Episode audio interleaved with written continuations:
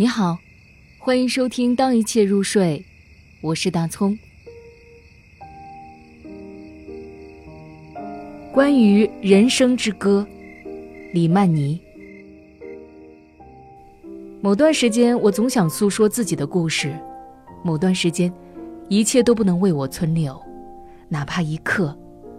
昨天经历生离死别的人，今天在苏州河上唱着歌。那里刚刚开放了游船，曾经跳进里面的女人已经失踪很多年了。去年有人说要带我去世界上最遥远的地方，我问他那是哪里，他说墨西哥。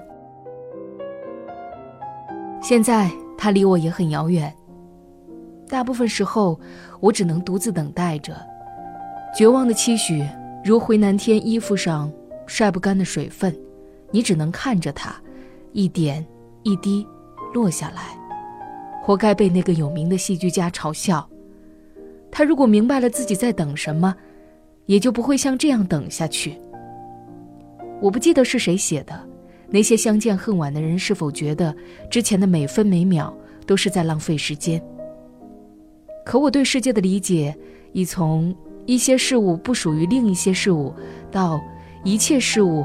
都不能彼此相熟，他们孤独，感到被摆布，始终通往失去，但执拗地走进生活里，而生活，永远比想象中更庸俗。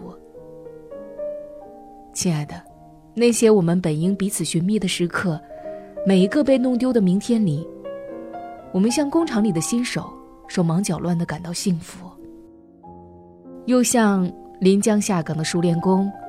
按部就班的，开始了我们的痛苦。